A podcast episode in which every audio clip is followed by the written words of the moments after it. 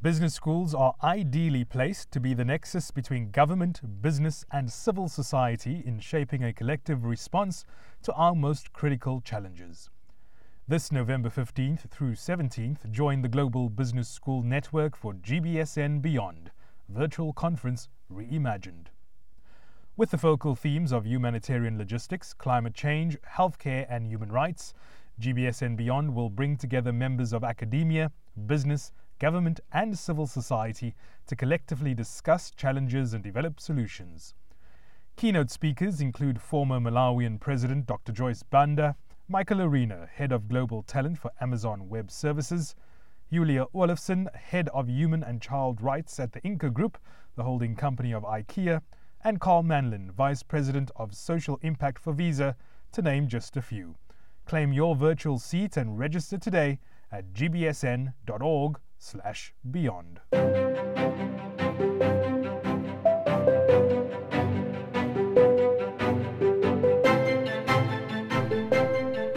Hello, everyone. Welcome to another episode of the Global Business School Network podcast. I'm Rob Vember.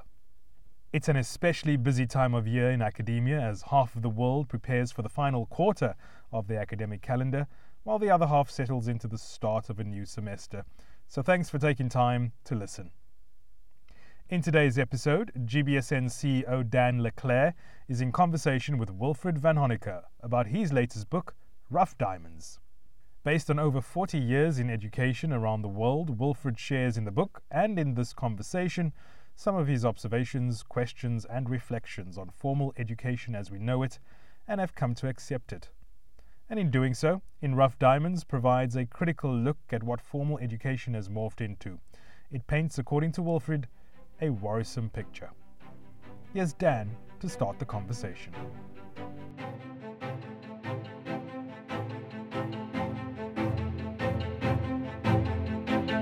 It is nice to see you, Wilfred, and, and I've been looking forward to this conversation. I hope we cover a, a, lot of territory as it relates to the book, but it's it's got a lot. So I, there, we'll leave some things off the table, I'm sure.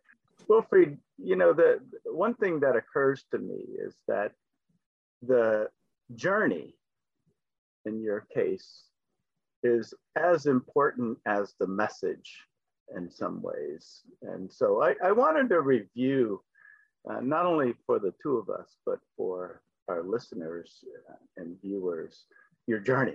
Now, I'm gonna I'm gonna give it a stab. I'm I'm going by memory here, so please help me out where I uh, I may be missing a piece. But you started your life and in many ways your your career in Belgium. You mm-hmm. went to uh, religious school, Catholic school.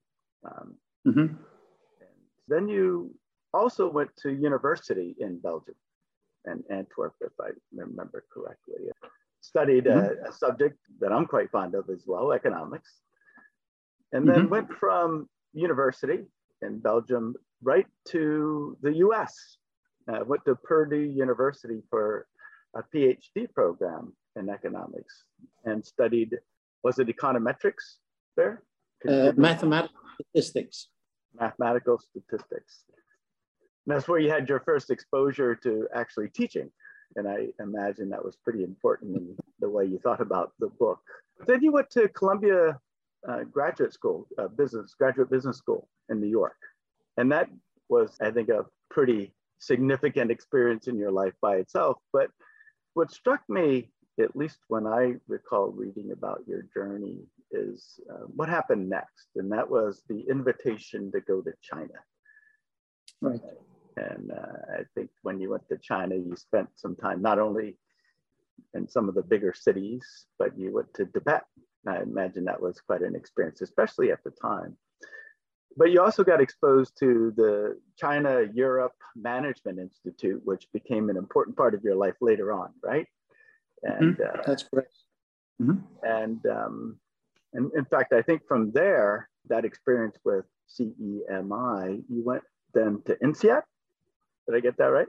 To yes, INSEAD? from Columbia. Yeah, yeah mm-hmm. from Columbia to INSEAD, right? So back and forth mm-hmm. with China, working with mm-hmm. uh, Chinese executives as well as with the institute, and then went to INSEAD. And from INSEAD, you went to Hong Kong? Correct. When the University of Science and Technology was created in Hong Kong, you know, Hong Kong was looking, the Hong Kong government was looking for ways to increase the number of seats in uh, undergraduate programs. Mm-hmm. They had the decision to make either to double the size of Hong Kong U or to create a new university. And uh, fortunately, they, they decided to create a new university.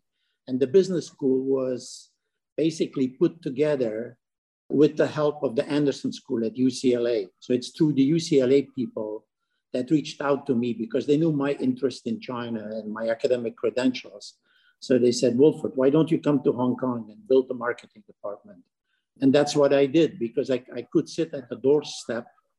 Today, it's actually inside China. It's not quite the doorstep anymore, but uh, I could sit at the doorstep of China, but still have both feet in the academic world because this was still very early on in my you know, academic career, and I was quite hesitant getting into an administrative role very early on.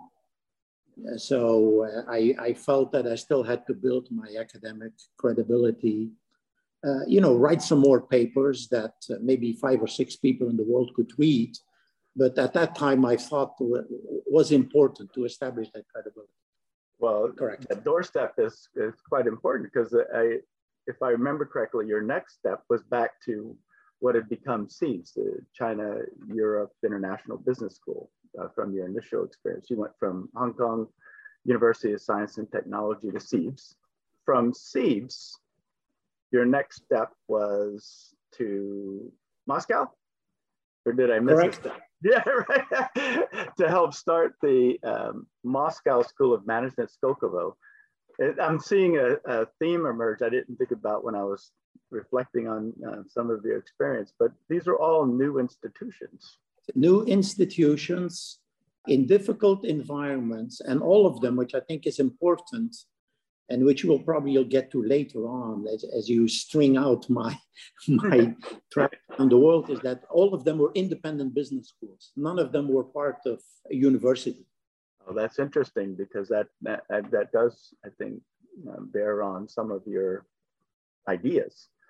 Um, Absolutely. So then from, from um, Moscow, you went back to Hong Kong, if I remember correctly from from Moscow, I went and I took a year off and I went to, to sit at home in France ah. to sort of, uh, you know, defrost and, uh, but also to, you know, think, you know, to sort of roll the tape back on my experience in Russia to kind of, because this was really a very, you know, fast five years building something extraordinary and, and when you're part of it, so many things happen. You don't have time to think about you know the mistakes you made, uh, the learning, and, and, and always found it very important to kind of take a step back. So uh, I, I left Russia.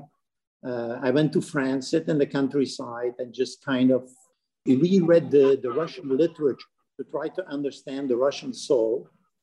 Uh, and uh, so that I could try to make sense of what had happened. Your experience. That's great.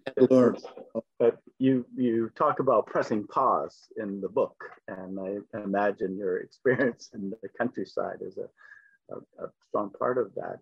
But then you went to Beirut, right? Mm-hmm. The, the American University of Beirut. That also was a meaningful experience, I'm, I'm sure. And then uh, you spent some time on sabbatical at MIT, reflecting after that this is Correct. quite a journey. I think uh, everyone's getting the point that you know, for for me, just you know, reflecting on a career in so many different places with so many different um, opportunities. You you talked about some of the similarities between them, but of course the context being very different in each case. And I just think it's important for everyone to know who I'm talking with. You know, I could have started with your titles and where you've been, but the the journey. No, the journey the journey is very important. I mean, it's you know the. I, mean, I, I was never a person for titles or anything. I mean, it's it's more important about what you do. When you get a title, it gives you a platform. And what is more important is what do you do with that platform? And uh, I've been very fortunate actually to have all these opportunities. And maybe this is what you, you, you will get to is it, it, it, it's in a way linked to one of the core messages on the importance of variance in learning. Yeah. Right? Yeah, we I mean, are going to get to that. I, I was all over the place uh, which gave me, you know, an, an, incredible opportunity to learn, reflect, experiment, you know, try things and so on. And uh, and I, you know, as I, as I write in the book, uh, unless you're willing to learn yourself, you have no business being in education, because you cannot instill values of learning in others unless you're willing to get out of your own comfort zone and, and, and learn and challenge yourself. Well, let's play up on that a little bit because one of the, the things that struck me immediately as I read the book was the, the chapter on your basic beliefs. Because that's where now the, the cover made sense and the title began to make sense right. to me a little bit, right? You know, when you read right. a, a book about education, you expect a title that says something like, you know, 10 reasons why we're failing our children or you know, rethinking higher education for the 21st century. you expect a title like that. But the title right. of your book is Rough Diamonds. And, and in this chapter, you talk about, you talk about um, two things that were, were all diamonds in the rough, right? Mm-hmm. and then you also talk about the, the second fundamental belief, and, and, and that is anyone with a learning mindset should have an opportunity to develop uh, at an affordable price in some sense. Right. I explore this rough diamonds because the metaphor to me, uh, I had not thought about much. But tell us mm-hmm. about this metaphor and why, why you titled the book Rough Diamonds.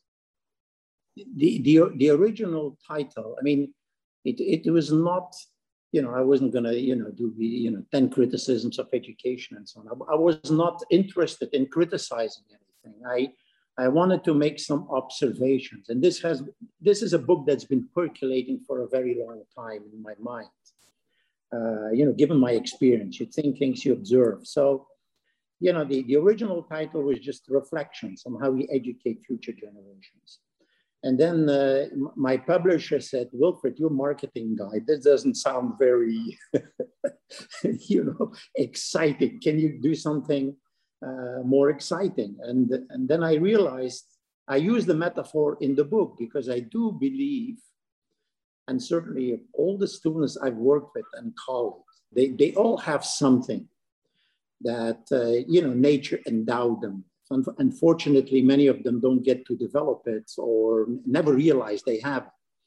So I, I, I, and I thought it was very important early in the book. On the one hand, as you already made clear, to you know, people understand where I'm coming from, my experience. So because obviously, when you make observations, you make them through the lens of your own experience.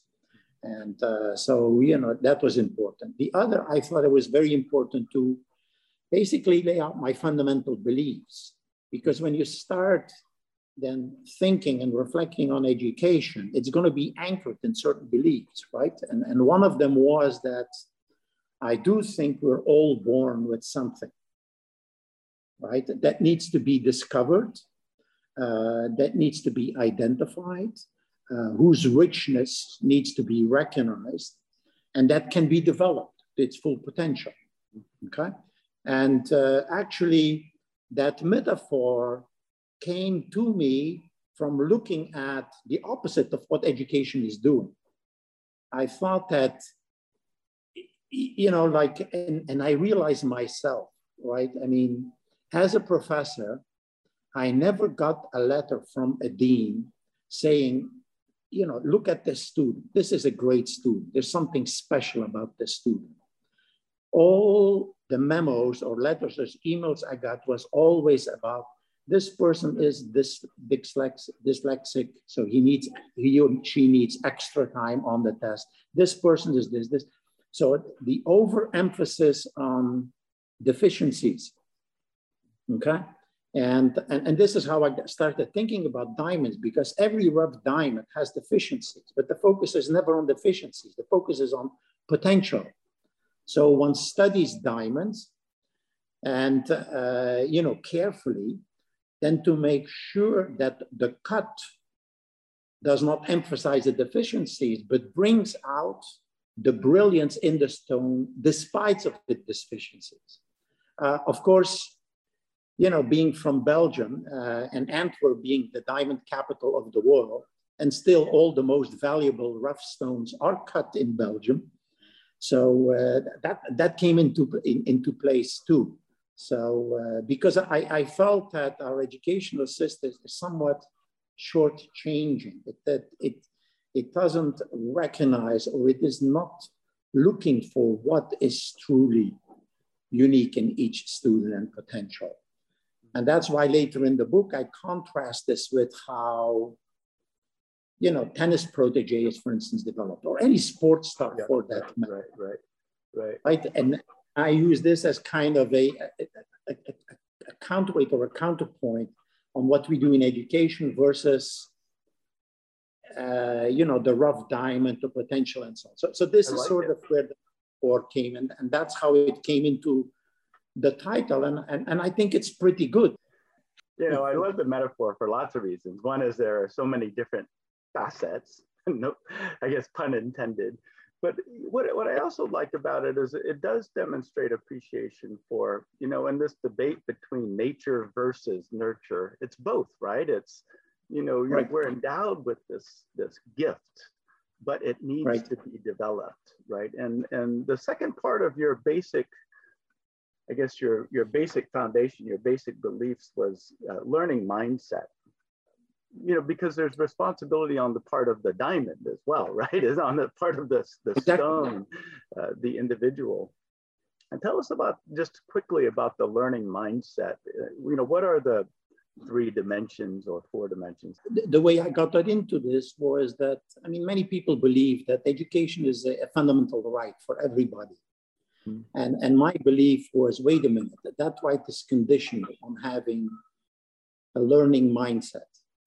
Because if you have a group of students, and it could be executives or, or young students, and half of them don't have a learning mindset, they will spoil the learning of everybody.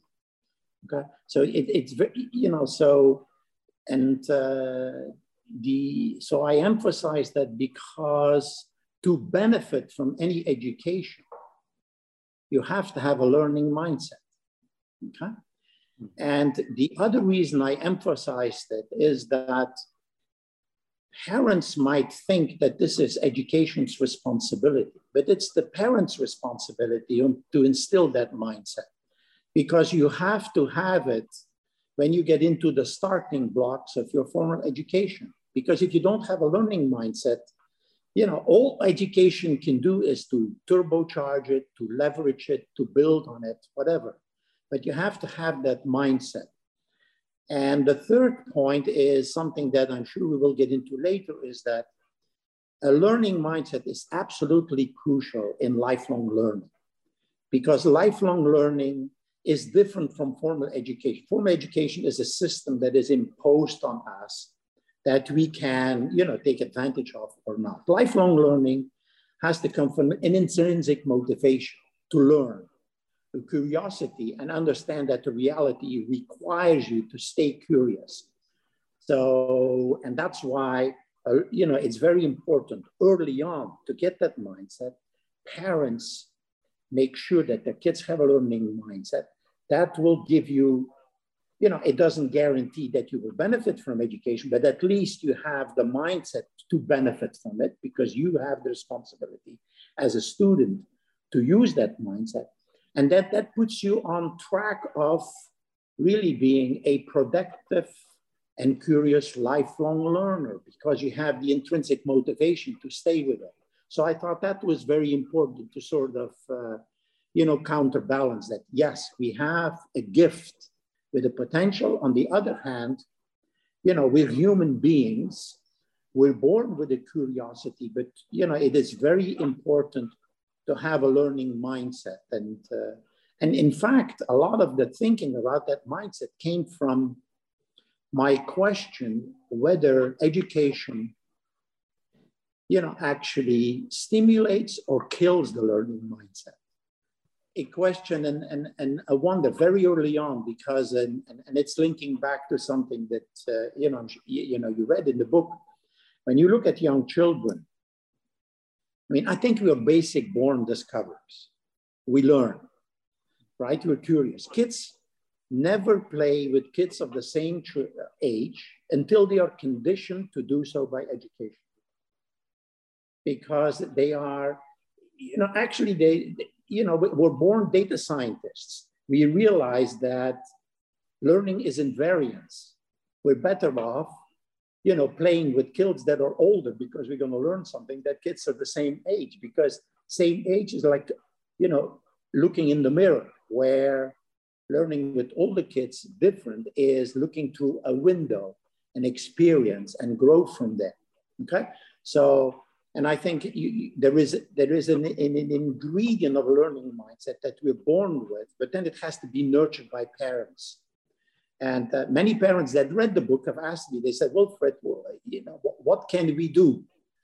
And I'm thinking like, boy, you know, your parents, you have kids, you didn't think about this.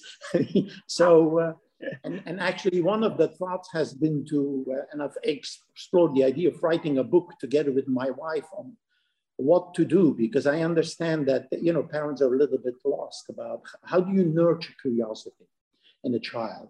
How do you nurture and encourage them to experiment? Because it's you know a, a, a lot of the rigid behavior of, of parents and discipline might be counterproductive. So how do you balance discipline, but at the same time not kill the ingredient and, and, and, you know so that you're born with this this natural curiosity the, the, the, discovery that needs to be nurtured because i mean to me you know the, the people that will survive in the long term are the ones that have a learning mindset because the future is not about knowing but it's about ability to learn and ability to unlearn relearn question yourself and, and, and, and have that intrinsic motivation to stay with it. I'm with you on this one 100%. As a parent, as an educator, uh, and you know, I've, I've gained a lot from reading uh, Carol Dweck's growth mindset and your learning mindset, I think has a lot in common with, with that. But now from these two basic beliefs about rough diamonds and about learning mindset, you're able to, I, I think, capture the spirit of the book even very early on in the sense that there, when it comes to education, there are three responsibilities, right? There's uh, one is to help identify that that gift. Right. Two is to connect that gift to a learning program that matches right. and nurtures uh, that right. uh, development. And then uh, thirdly, to do this in an affordable way, right? Which, right. you know, as you explore in the in the book, is not always an easy thing, but we have some opportunities vis-a-vis technology. And um, you started to talk right. about uh, variance, which is, you know, to me, one of the really cool parts about your book is that you're able to simplify and, and really bring out the key points in uh, two or three bullets. But then you also mm-hmm. flesh things out in, in rather interesting ways. And if I had to recommend anyone to anyone uh, where to start with your book, I'd, I'd actually start with that. I think it's chapter four, your eight reflections. Right. It right. doesn't mean as much without your journey, doesn't mean as much without your basic beliefs. But these eight reflections to me are, are, are interesting. We, we don't have time to talk about them all. And you've mm-hmm. already talked a little bit about variance, which I, I, I'm a big believer in. Everything that we do, for example, at GBSN, we believe that uh, innovation, new ideas, uh, creativity, learning, all of that derives from diversity, right? right. Rather than from homogeneity. And, and your experience in different contexts over the years, I think is a, is a really good um, example about that. But let's mm-hmm. let's go to the second one that you've listed because you know mm-hmm. it wasn't to me immediately obvious as variance was, and that's distance. Right. Uh, tell us about this reflection that you had on distance because to me it, it, had nothing to do with euclidean geometry it has nothing to do with the map right but it has a lot to do with what what is our core responsibility as teachers well it it, it, it has a lot to do with um, you know core responsibility and also uh, passions that motivate learning okay and there are sort of two aspects uh, where this distance that I write about in the book. And, and, and one is that over time, uh, formal education, we have created more and more distance between knowledge creation and knowledge dissemination. So that, you know, very few students actually have access to teachers, faculty that actually created the knowledge that they convey. Uh, so, and, and, it, and in effect, creating, you know, if you go back in history, you know, the Roman time, Greek times, it's the teachers were the thinkers. So actually, the students could touch the great minds that developed the knowledge, and they could align their learning process with the, the thinking process that these, uh, you know, great minds follow to, to come at knowledge. Okay. So, you know, so, uh, and I felt that, you know, th- th- this is something that, uh, you know, when I, I look back, I don't write, write about it in the book, but when I was in the PhD program and I worked with Frank Bass, my advisor, I got to work with, with a great mind in modeling. And that is sort of, you know, he wasn't the greatest teacher, but just the passion and how he went about his research had a lot more impact on my learning and the values that I walked away from that than uh, you know a typical teacher, right? So so so, so it's it's sort of distance that prevents students today from being exposed to the passion of discovery. Because what happens is that, I mean, you know, mo most teachers, faculty teach things, they learn something. So they, they're just a messenger in between. Most teachers, faculty don't even know where the knowledge was created, who created it, the context in which. But if you are, you know, like if you listen to a Nobel laureate explaining what they work on, you see the passion and they will explain how they got there to the knowledge, all the dead alleys, dead end alleys they walked into and back. And, and, and that just gives perspective and depth that a typical teacher who know, only knows the end stage of the knowledge cannot give. So I think there is a depth of learning that we have lost that is the result from this, you know, distance. And it's sort of, you know, an interesting question, uh, something that I'm sure you are well aware of, and you know, everybody in business school is aware of the challenge that deans and myself had is, you know, faculty who do research for faculty who do teaching. And I always felt that kind of, these are very, this is dual track. These are different worlds, uh, you know, different skills, different competencies, uh, different reward mechanisms. So keep them separate. But in writing the book, I realized that it is important for students to be exposed to people who do research because they understand, they learn about scientific discovery, uh, they learn about you know curiosity, how knowledge is not an endpoint, but is an answer to a question that raises four or five more questions. So it's a process. I think it's very important, and particularly for lifelong learning, that we all realize it's, it's a journey. It's not something learning and you're done. I know this. You, so, and, and so if you're exposed to a person who discovers primary knowledge and works on that, you get exposed to that. uh, in the process, you get exposed to all, you know, what science is all about, what the rigid standards of scientific discovery are.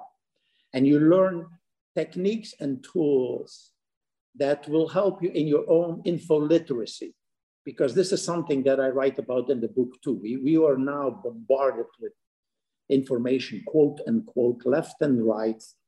And, uh, you know, the, I mean, online, you cannot make a distinction between an opinion, a fact, you know, now we have alternative reality, fact, what, what have you.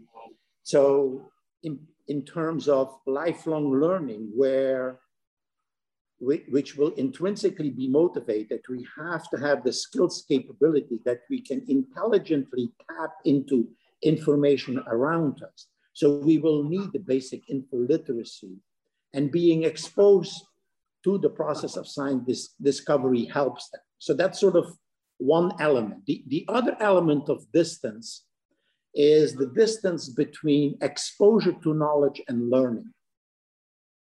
I think, um, I mean, when I, I realized that, you know, I was, my formal education was 16, 17 years. I, I went to school very fast from grade one. And when I was 25, I was a professor. And uh, which of course is another problem of academics because most of my students were older than I was so when I started at Columbia, but that, that's a different thing. But, you know, the, I realized that maybe, you know, I'm a slow learner uh, because I need to think. I never learned anything sitting in the class. I had to listen, take notes, absorb, get the knowledge, and then go back and reflect on it, think about it. So my learning was a distance away, physical and in time, from my exposure to knowledge. And I, and, and, and I think this is, I'm, I'm not, I think this is probably true for a lot of people.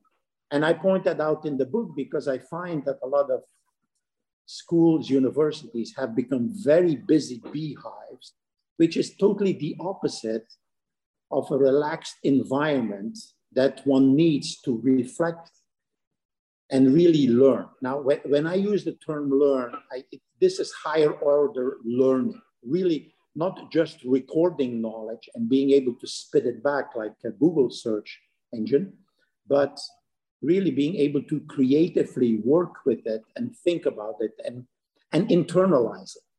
And I think that this is sort of uh, another, you know, distance that we have created because as, as I, you know, put it bluntly in the book, I think education has outsourced learning.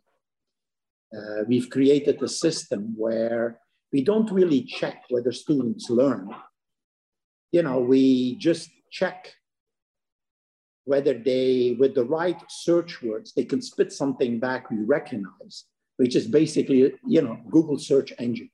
We do not check at all whether there's learning. And I, and I think one of the things that will come back to haunt us is that uh, we need to start checking on return on human potential. So coming back on, you know, rough diamonds and so on, because this is, I mean, you know, for your days at AACSB and so on, accreditation and so on, never checks whether there's actual learning. It checks the process, right? So assuming that if the process is great, the quality, the outcome is there, but there is no test drive. It's like, you know, you look at the, the assembly line for a car, but you don't test drive it because you assume that if the assembly line works perfect, the car should run. Well, maybe maybe not so so so so distance sort of when i was thinking about it sitting in the french countryside was on the one hand the distance we have created between the creation of the knowledge and its dissemination to novices that are exposed to the new knowledge and then a distance between that exposure and then learning that knowledge. We'll be right back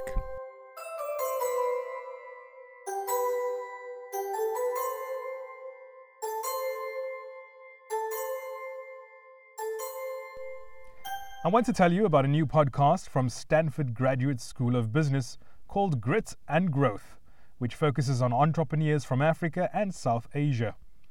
You'll hear stories of challenge and triumph while getting juicy insights from Stanford's faculty on how to build amazing businesses. They've done episodes on acquisitions in Africa, running a family business, raising capital in India, and how to manage our mindset during these turbulent times. It's a chance to hear about recent discoveries, get practical business tips, and learn proven leadership strategies from some of the world's best thinkers and operators. Listen and subscribe to Grit and Growth wherever you get your podcasts. Leeds University Business School is a leading business school in the heart of the UK. The school is recognized in global league tables and is triple accredited by AACSB, EQUIS, and AMBA and delivers undergraduate, master's, MBA, PhD, executive and professional education and online study to over 5,000 students from around 100 countries. Through collaboration with institutions and businesses internationally, Leeds University Business School enhances the student experience and produces cutting edge research, ensuring its graduates are making a positive impact on society and the world of business. So, why Leeds? Its interconnectivity between education, policy, and industry enables the school to drive the business agenda. And their valuable partnerships in the UK and across the globe provide a wealth of opportunities for students, academics, and businesses. Visit business.leeds.ac.uk to find out more. And now, back to the conversation. You touched on a, a several other of your your your eight reflections. You talked a little bit about in that uh, discussion about not only distance, but about outsourcing, that we don't really assess the change, the meaningful change that, that happens. But you also mentioned habitat and the, right. busy beehive. And, you know, I do have a question about that, but I, I also want to uh, tell our listeners that one critical element of this habitat is we've built it for to center on the teacher more than the student and we'll, we'll right. come back to this in a bit. But when I think about your your busy beehive, and I think about your variance, you know, to me, there's there's a tension there. There's you know this this need for reflection, right? That's perhaps more conducive, um, or perhaps a, a quieter, more reflective environment is more conducive. But this idea of diversity and creating knowledge through that connection. Do you give up anything or do you gain anything by that busy beehive that relates to this uh, variance? And um, it seems to me like there's some trade offs there. I mean, there are trade offs, absolutely. And uh, I'm not sure actually that we fully capitalize it on in education. Okay, I mean, uh, one of the things I write about is uh, the learning I observed in um, co-working spaces, incubators, and so on around the university, where people, you know, you have the same diversity, but people sit in smaller groups in much more relaxed environments, learning in real time. You know, I rarely saw a light bulb come on in a student in the classroom or with an executives. But when I was at MIT, sort of roaming around Cambridge in these co-working spaces, you know, accelerators, what is it?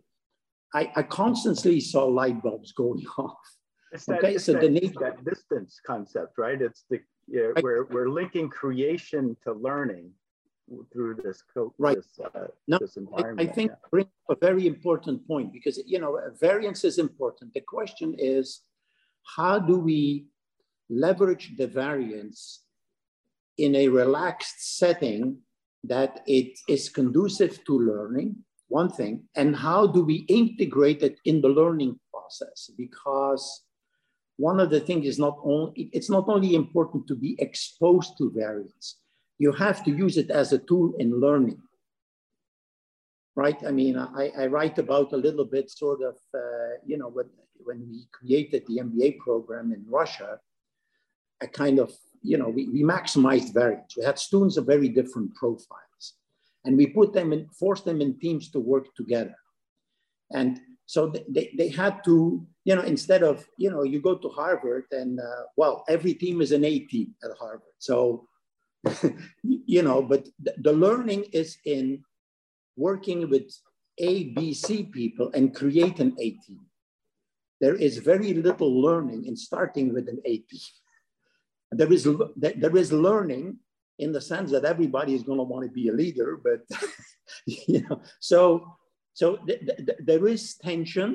So I think, you know, and, and I think the future of education is, is, is a combination of exposure to variance, you know, being bombarded, but then having a network or a framework or a corner where you can go back and think about it, think about it collectively, individually, in group, uh, because I, I, I, I see learning in the future a combination of individual, intelligent, creative paths, big groups, and so on, so that you don't lose the variance, you don't lose the dynamic that, you know, and, and the fireworks that naturally, you know, variance sets off, but you have to have a, an environment that enables learning from those fireworks and you know people not just going and running i love how these things come together in an example or a question that you pose about uh, learning to cook um, and right. the, uh, the, the, question about you know being in a sort of a, a classroom environment even if it has stoves and things like that and with a qualified chef at the front or um, apprenticing with an experienced chef. And all of these ideas I see coming together in that set of choices. And it's, it's, it's not exactly um, obvious which one is the right one. It depends on the mm-hmm. diamond, I suppose, the diamond in the rough. But in your case, you're a big believer in this apprentice kind of experience, it seemed to me with that example. Um, and I think that reflects in some of the other things that you talked about. Am I correct? It's one model and one element, clearly. Um, you know, I'm, I'm, I'm, a believer in bottom-up learning, not top-down. And the, uh, the reason I got into that was, as I write in the book, as a dean in business school, I became quite concerned, particularly looking where we're going in the future, that in a lot of courses, we were teaching recipes and that knowledge was being distilled in problems and solutions. And basically, we were teaching students to identify the problem and that the recipe, a matching exercise. And the concern I had with that, and, and this is where the apprentice uh, sort of element comes in, is that we short circuit thinking because if you teach recipes, people don't have to think anymore. And this is the challenge I had in writing the book because I didn't want to write a cookbook. I didn't want to say, okay, do this, do this, do this. I wanted people to think, you know, think. you know, if you don't think, you're not going to learn. You don't learn unless you think and reflect. So I thought it was very important. So when you, you know, when you take a cooking class top down with somebody teaching you recipes, there's not much thinking going on. All you do is basically mentally recording what do I do now, how many, you know, how much salt, how many eggs, this or that. There is no thinking that can be, you know, creative in any way. If you go with a cook and an apprentice and you go roll, and it's more than an apprentice. If you go to, you know, the fresh market in the morning and you look at what's available, and you start with ingredients, you, you start learning from a process of, you know, bottom up of sort of, you know, it starts with creativity, right? It's sort of the, the, the artistic part. And it may, and, and, and, and it stretches your mind. It doesn't force you immediately on, okay, we're gonna make an omelet. You need so many eggs. You use this pan, and this is how hot the, the you know. So the, the, this is this is very limiting, and particularly when uh, you know again going in the direction of lifelong learning, it's all about expansive learning. You know, learning uh, that in the process of learning, you learn, right? I mean, uh, I just wrote something on because, you know, parents ask me, should kids learn to code? And I say, yes. not because coding is going to be the only job left in the future, not at all. But coding teaches you to think in a structured way because it forces you to break down a problem in pieces because you have to teach you have to teach the computer how to solve the problem so you have to structure it so analytic thinking so here is you learn a skill but it but the skill is not that important. It's what you learn in the process of acquiring that skill because you learn another skill that is much more powerful and useful in lifelong learning of you know analytic thinking structured thinking. Yeah, thinking about you know problems it's exactly like you know when i went to high school probably and you're a younger generation but we all had to study algebra and we were wondering why the hell do we have to learn algebra? Because none of our parents ever solved any equation in any of their jobs. So what is this? But algebra is, is exactly the same way why we want kids to learn coding. It teaches you to think analytically very structured way. And I think that is important. So if you go then back to, you know, recipe teaching and recipe learning, this takes the fun of thinking out. And it takes the, the, the ability to creatively think beyond out. Plus, as I put in the book, which I think is very important, any knowledge that can be distilled in a recipe, I can train a neural network to do that. So you're out of the job in no time.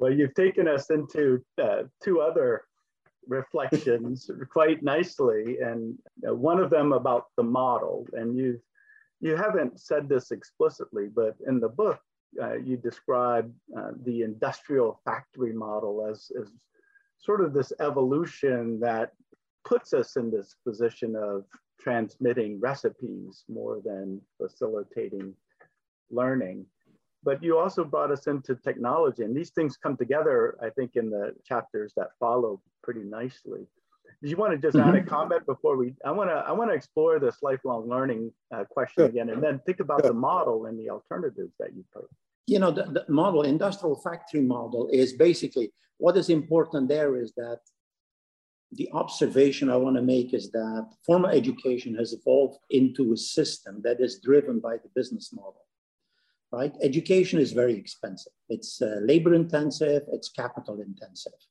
So in any service industry that has high fixed cost is gonna standardize.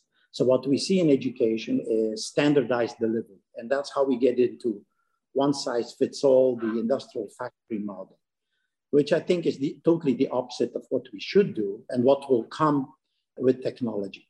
So that's sort of the, the model. The, the, two aspects. One is, you know, that we all have our education early on, and that's going to get us into lifelong learning. I mean, as I said, by the time I was 25, my formal education was done. And then I had about, you know, 45 years in, in uh, academia where I could kind of, you know, leverage the knowledge I. I mean, I learned in the process, but still, uh, this model of getting all our knowledge up front and then having a productive career on the basis of that, the days of that uh, model are numbered because uh, shelf life of knowledge is decreasing exponentially. And this is how we get into lifelong learning. That's what motivates lifelong learning. We, ha- we have no choice but to. The, the technology will come in, and I will put it very simple. I didn't, I didn't put it that directly, but my, my thinking is now, I'm writing a book on lifelong learning actually, and how it will evolve, or how I see it evolve, is that technology will make learning a data science. And uh, actually, with the pandemic, all of us going online, the infrastructure is in place to collect data continuously and make uh, learning a data science because we have to go back to, if we want to go back to, you know, rough diamond, the skill we have, and then link a learning journey with the gift a person has to bring out that potential, we have to adapt the learning. And adapting means that we have uh, an intelligence to recognize in an individual what their gift is, what their learning modality is, the learning context, and so on. And I think this is where intelligent technology will come into place. Uh, this is this is not where we are in education today. We basically use technology to sort of kind of increase the footprint.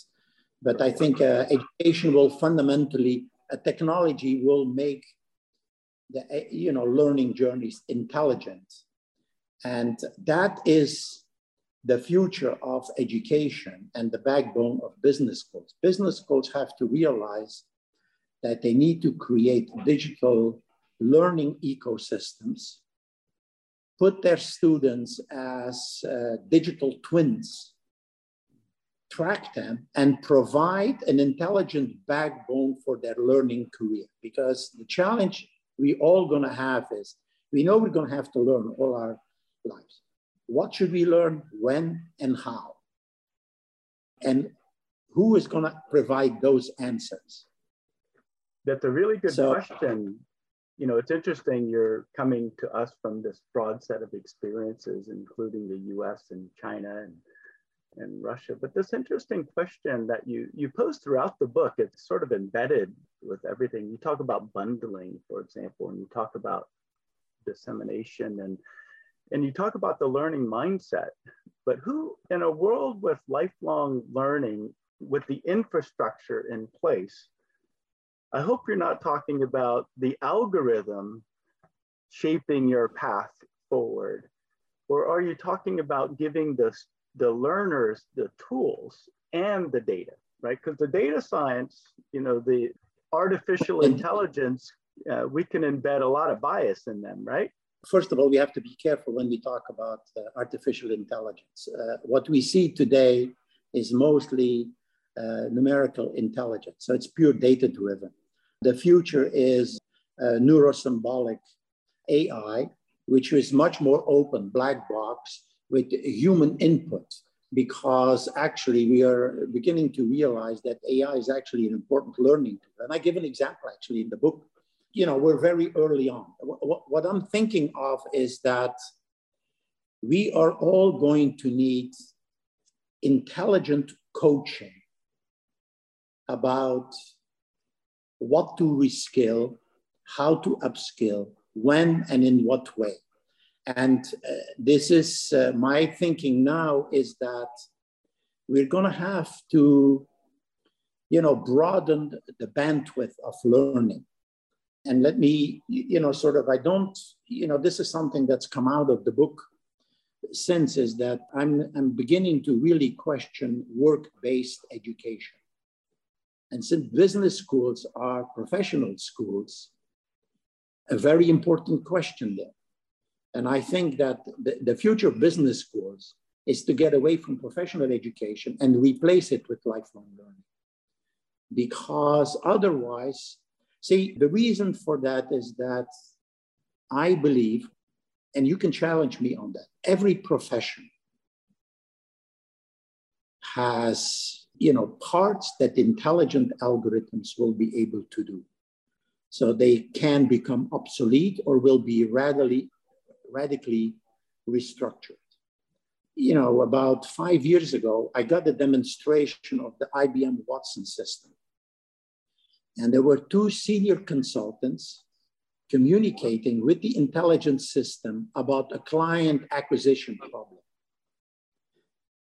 And what I learned from that is that everything Watson did is what junior consultants do. This is what I don't know if it's still the number one job for MBA graduates, but uh, in my days, they all wanted to go to consulting companies, McKinsey, and so on, Booz Allen. Junior consultants, the first five years, the job they do, intelligence systems can already do. So think of that, right? You look at radiologists, right? I mean, with uh, medical imaging technology, basically a pattern recognition, deep learning. Do we still need them? Well, today we need them to label the pictures, you know, so we can train the algorithms. But, and an interesting aspect there's another side of work-based education is that in all these professions, you could be replaced by a technology that none of these people will ever be exposed to or know anything about.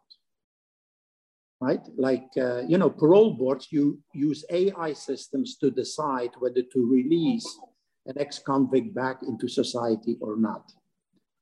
You look at any curriculum in any law school, none of them talk about AI and how it potentially could change their job and, and the law profession. So and this brings back, uh, you know, and, and, this is sort of something that uh, I'm sure you, you've thought about this. And, and th- this was sort of the big motivation in writing the book is what should we be teaching in business schools today? Because I believe that 60, 70% of what we teach, intelligent systems can do. Actually, there were departments we don't need anymore. And digital transformation will point that out. We're, we're in for a rude awakening in reality but because the future is much more collaborative, right? I mean, I, I use the illustration of uh, a pilot. In a modern airline, you don't need a pilot anymore. These planes can fly themselves. Okay, but we have a pilot, okay? So that's the CEO, right? In the future, uh, if they have, you know, six, seven direct reports, two or three of them in the future will be intelligent agents. They have to be able in real time to decide whether they can trust the system, rely on it, whether it was trained properly or not. I do not know of any business school that teaches senior executives how algorithms work. And they all rely on it already. So much buying and selling is already done, you know, algorithmically, right? Online. So there is a, an interesting question about are we developing human intelligence that will be able to complement efficiently and effectively artificial intelligence. That requires us to understand artificial intelligence today, what it can do and not do. And on the basis from that, go back and say, okay, now this is what we need to train people to be able to effectively and efficiently collaborate with these. But we're spending our time talking about leadership and soft skill development. By the way, you know, these intelligent systems can do a lot of things much faster, much better, error with no human drama. We don't need soft skills for these systems.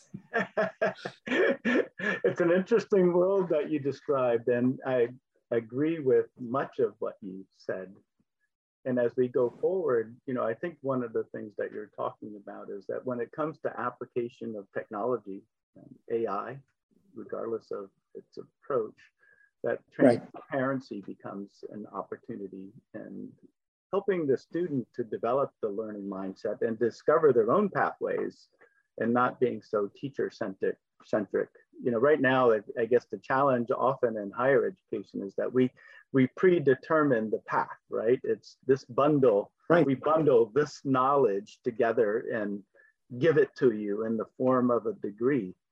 More yeah. and more technology well, will allow us to unbundle that, right? Unbundle, make it more adaptive, make it more uh, continuous and effective.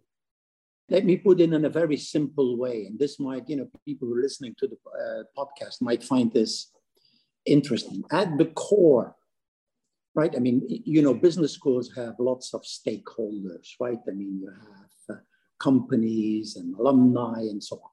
But at the core, you're an educational institution. So your basic responsibility is educating students. Now, at the core, this is a two-sided market. On the one hand, to the way we do it now is bundled knowledge. On the other end, we have aggregated demand because we put students together in classes and we link the two in a bureaucratic, predetermined fashion. All these three elements are going to be exposed to digital transformation.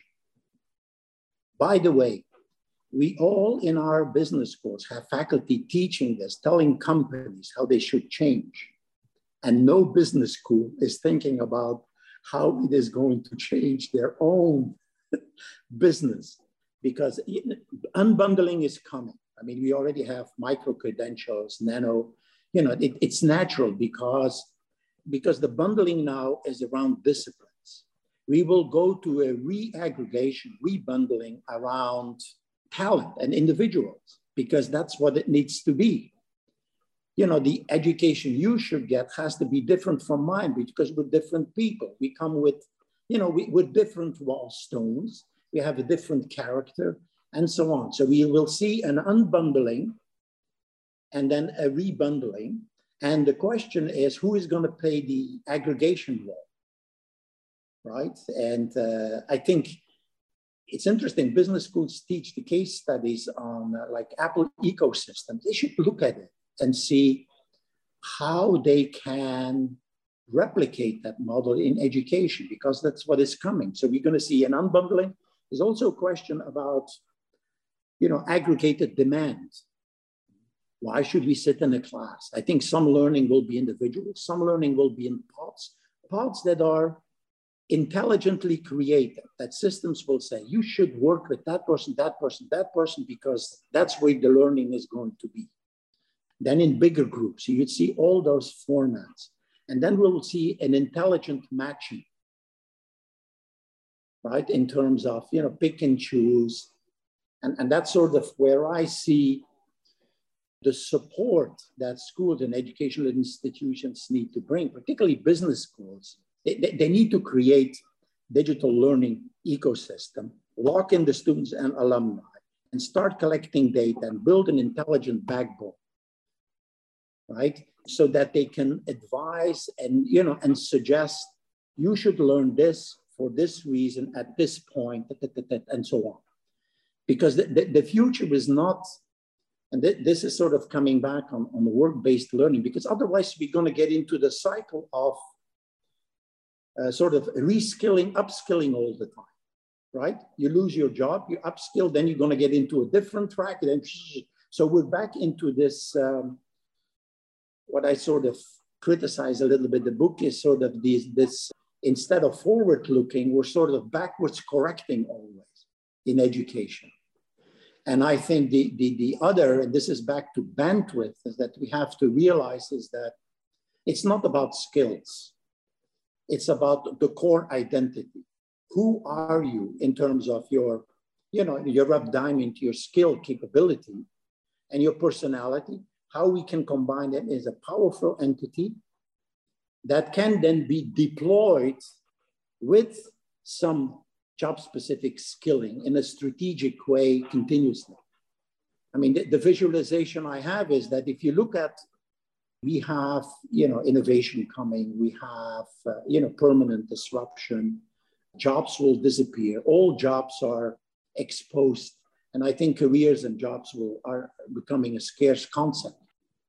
At the end of the day, what is always going to be there? It's the person right? And the unique skill capability, because it, you know that what I find in business schools, we're not building on the character anymore. We're not building on the intelligence. We're sprinkling them with skill. So we're trying to fit them into job-specific molds. But you know, the strength of what comes out of the mold is what you pour in it. It's not the shape of the mold.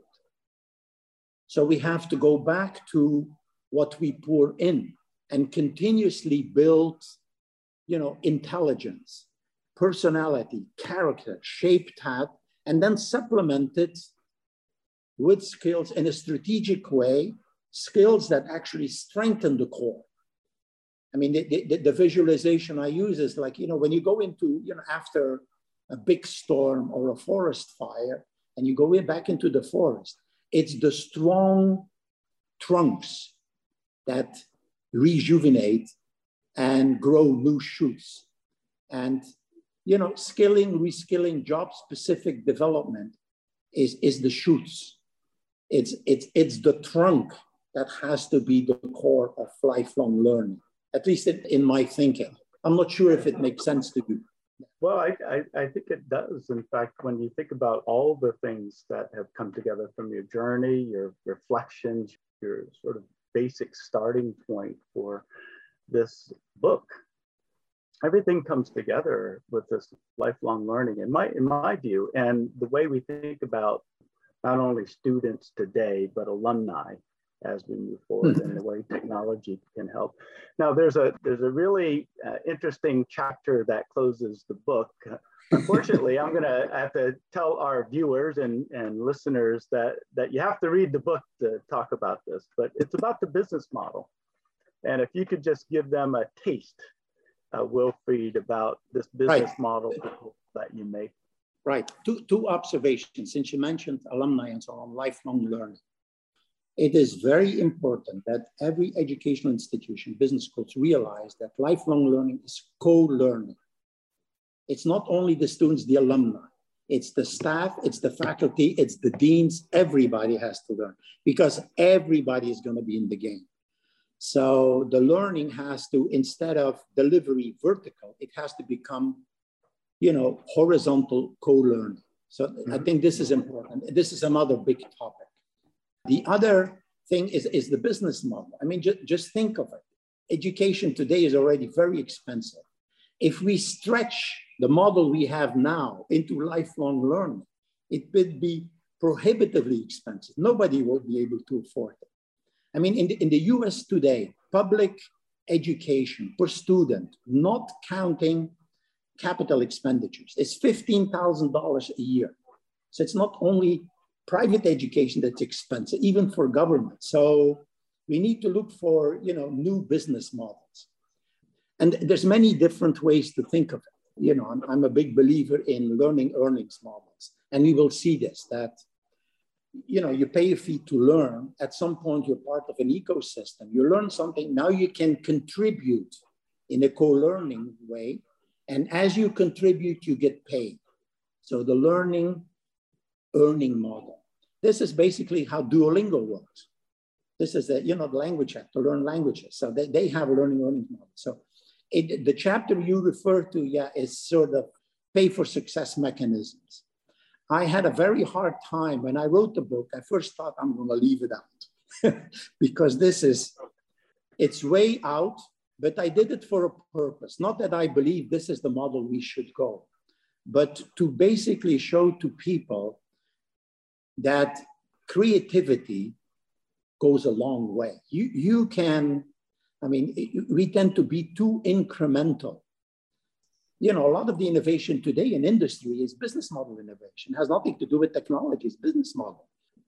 Okay, so we, we need to find, if, if we want to make education accessible and affordable, we need different models. And, uh, you know, pay for success is basically some of the listeners might be familiar with uh, social impact bonds. It's exactly the mechanism that underlies social impact bonds. It has questions, challenges, but let's face it, we need new models. Universities, business schools better realize that fundraising world changes. When you think of the Richard Branson, Elon Musk, and Jeff Bezos, and so on, these are not very philanthropic people. They spend their money on their own projects so a lot of the traditional sources of uh, funding and building endowments. So th- th- there are a lot of dynamics and questions that I have about the existing model. And it is clear that we need a new model to make, and I, I, I think learning, uh, you know, uh, technology is an opportunity to scale in, a, in an affordable way. I appreciate you going back just briefly to talk about the uh, the lifelong learning model because you know when uh, you didn't say it in these words but it really struck me that we're moved from a, sort of a one to many model where the faculty is the one the professor is the one to a many to one. And that that does right. uh, you know move us in the direction of more expensive and, and all of those things. But there are solutions to those problems that technology enables. This is great wilfried. You know i know we took a little extra amount of your time for this, mm-hmm. but I, I, I, know that our uh, listeners will appreciate that. And I, mm-hmm. I do want to say just a final word about the book. It's yeah, we covered a lot of territory in this discussion in this conversation, but there's so much more. And I do encourage everyone if they uh, can get a chance to spend some time with uh, Rough Diamonds, uh, please do so. Thank you so much, Wilfried. Okay, thank you very much.